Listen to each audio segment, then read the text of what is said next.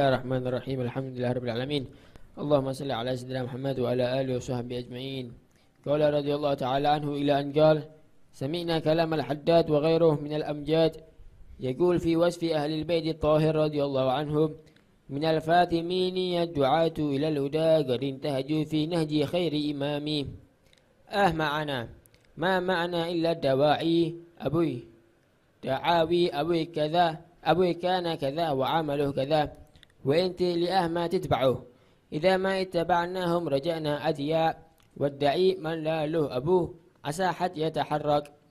اطلب العلم النافع الذي يقربك إلى ربك. قال الإمام الغزالي وهو الذي يقلل رغبتك في الدنيا. قال ولد علوي رضي الله عنه ضاعت الأعمار في جيل وقال وخيال واشتغال بالمحال. الآن ماشي لا ذا ولا ذا. لا طلب علم ولا حفظ الوقت غير مهملين كالبهائم. الله يردنا إلى الطريق ويحفظنا من الزهي والتعويق بحق النبي وآله. بغينا إقامة السورة وينفخ الله فيها الأرواح على سورة الأرواح. ما درينا إيه تأخر؟ أظن أنه طعمة الحرام والظلم والتلبس بالأخلاق الغربية والشرقية وفقد الأطباء. قال الشاعر وقد ذهب الأساة وقد وقد تفانوا وواراهم عن الأبصار تربوا دخل أبو بكر وعمر رضي الله عنهما على أم إيمان فبكت. فقالوا لها ما يبكيك? فقالت أبكي على رسول الله صلى الله عليه وسلم إذا مات وانقطع الوحي. أما الآن ما تحصل حتى ترف عينه بدمعة واحدة. قست القلوب وطبع عليها الران إن شيء رقة أو تحرك هذا وقتها. وإن كان الموت با يجيء ونحن على هذه الحالة يا خسارتنا ويا بخسنا. إلى آخر ما قال رضي الله عنه وأرضاه. بسم الله والحمد لله والصلاة والسلام على رسول الله. سيدنا مولانا محمد عبد الله وعلى آله وصحبه ولا ولا حول ولا قوة إلا بالله.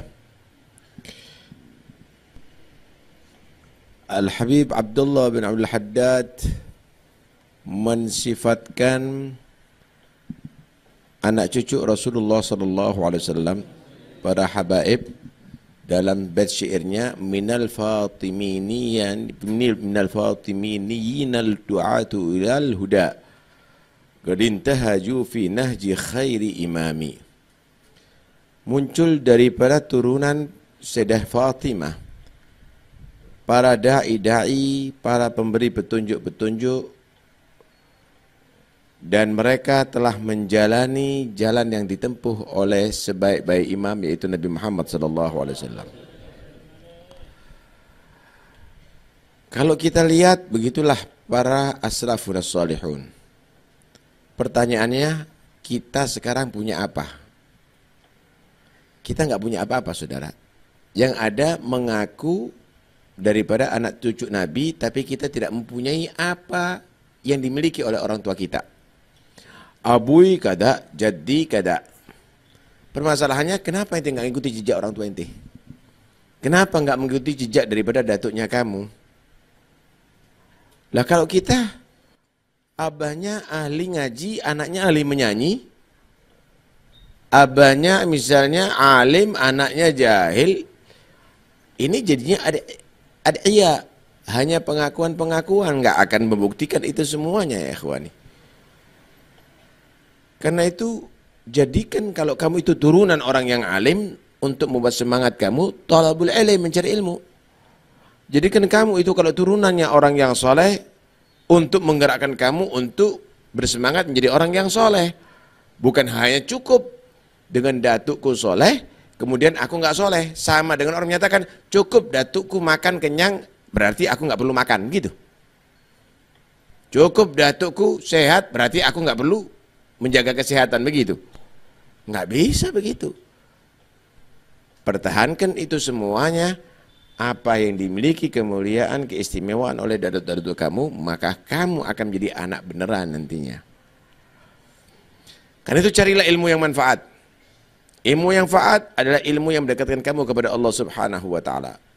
Imam Ghazali menyatakan yang disebut ilmu manfaat adalah ilmu yang membuat kamu itu zuhud terhadap dunia, bukan cinta dunia. Itu ilmu yang manfaat. Pandangan, kemuliaan akhirat, kebahagiaan akhirat, masuk surga.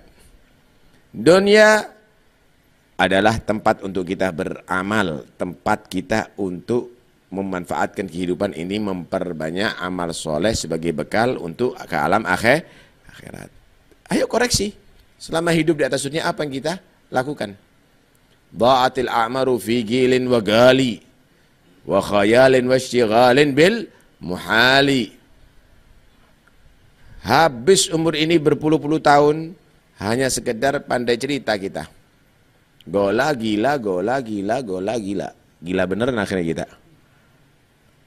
Kemudian kita cukup berhayal.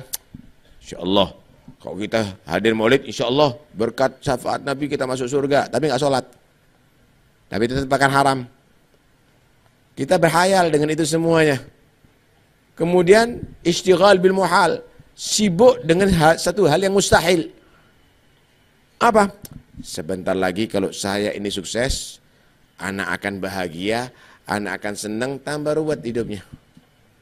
Karena dia tidak memulai untuk kembali kepada Allah Subhanahu wa taala. Akhirnya lah dia mendapatkan syaraf di dunia wala syarafil akhirah. Naam. Kalau sudah demikian tidak ada bentuk talabul ilim, tidak bisa menjaga waktu. Akhirnya hidup bagaikan binatang yang asal keluyuran, makan sana, makan sini, kenyang, tidur, kemudian birahi, kejar-kejar betinanya, kemudian setelah itu terus demikian huh, kehidupan seperti binatang. Mudah-mudahan insya Allah kehidupan, ya, kehidupan kita normal kembali. Kadang-kadang harus new normal beneran ini. Adanya corona new normal beneran ini. Akhirnya kita bisa duduk sama keluarga, kita baca lagi itu Al-Quran. Akhirnya kita bisa menghadiri majelis. Tambah rame nih majelis ini. Gara-gara corona ini ya. Nah, ini mudah-mudahan insya Allah jadi new normal lagi untuk kita semuanya. Amin. Allahumma amin. Ah, mudah-mudahan insya Allah kita dijaga oleh Allah daripada sesat, daripada uh, kita semuanya tidak menghargai ajaran Nabi Muhammad atau tidak mengikuti jejak keluarga Nabi Muhammad sallallahu alaihi wa alihi wasallam. Tuntutannya kita saudara, ayo surahnya kita bentuk dohirnya kita kita benarkan. Sholat yang benar. Baca Quran yang betul. Dengan berharap kepada Allah mudah-mudahan kalau ada bentuk dohir tadi itu yang sudah kita lakukan dengan betul, Allah akan memberikan ruh sholat pada hati kita sehingga kita khusyuk. Baca Quran juga demikian, baca yang benar, yang adab, dengan harapan juga berharap kepada Allah. Mudah-mudahan bacaan kita yang dohir tadi itu Allah akan berikan ruh bacaan yaitu tadabbur merenungi makna bacaan kita. Majlis kita yang dohir yang beradab yang duduk yang benar kemudian yang khusyuk kemudian jangan dibuat-buat. Ada di majlis ini dengan omong-omongan dengan tidur-tiduran atau yang lainnya misalnya. Dengan berharap Allah akan menumbuhkan ruh dalam majelisnya kita ini sehingga betul-betul akan menggugah hati kita menekan nasihat dan seterusnya dan seterusnya. Ah, kita bentuk dohir ini dengan sebaik mungkin dengan harapan batin juga akan Allah Subhanahu wa taala anugerahkan kepada kita. Permasalahannya apa sih yang membuat kita ini semakin mundur? Kualitas ibadah kita dibandingkan orang tua kita, apalagi datuk-datuk kita kok mundur? Kualitas ilmu kita, kualitas-kualitas semuanya apa yang membuat kita mundur ini?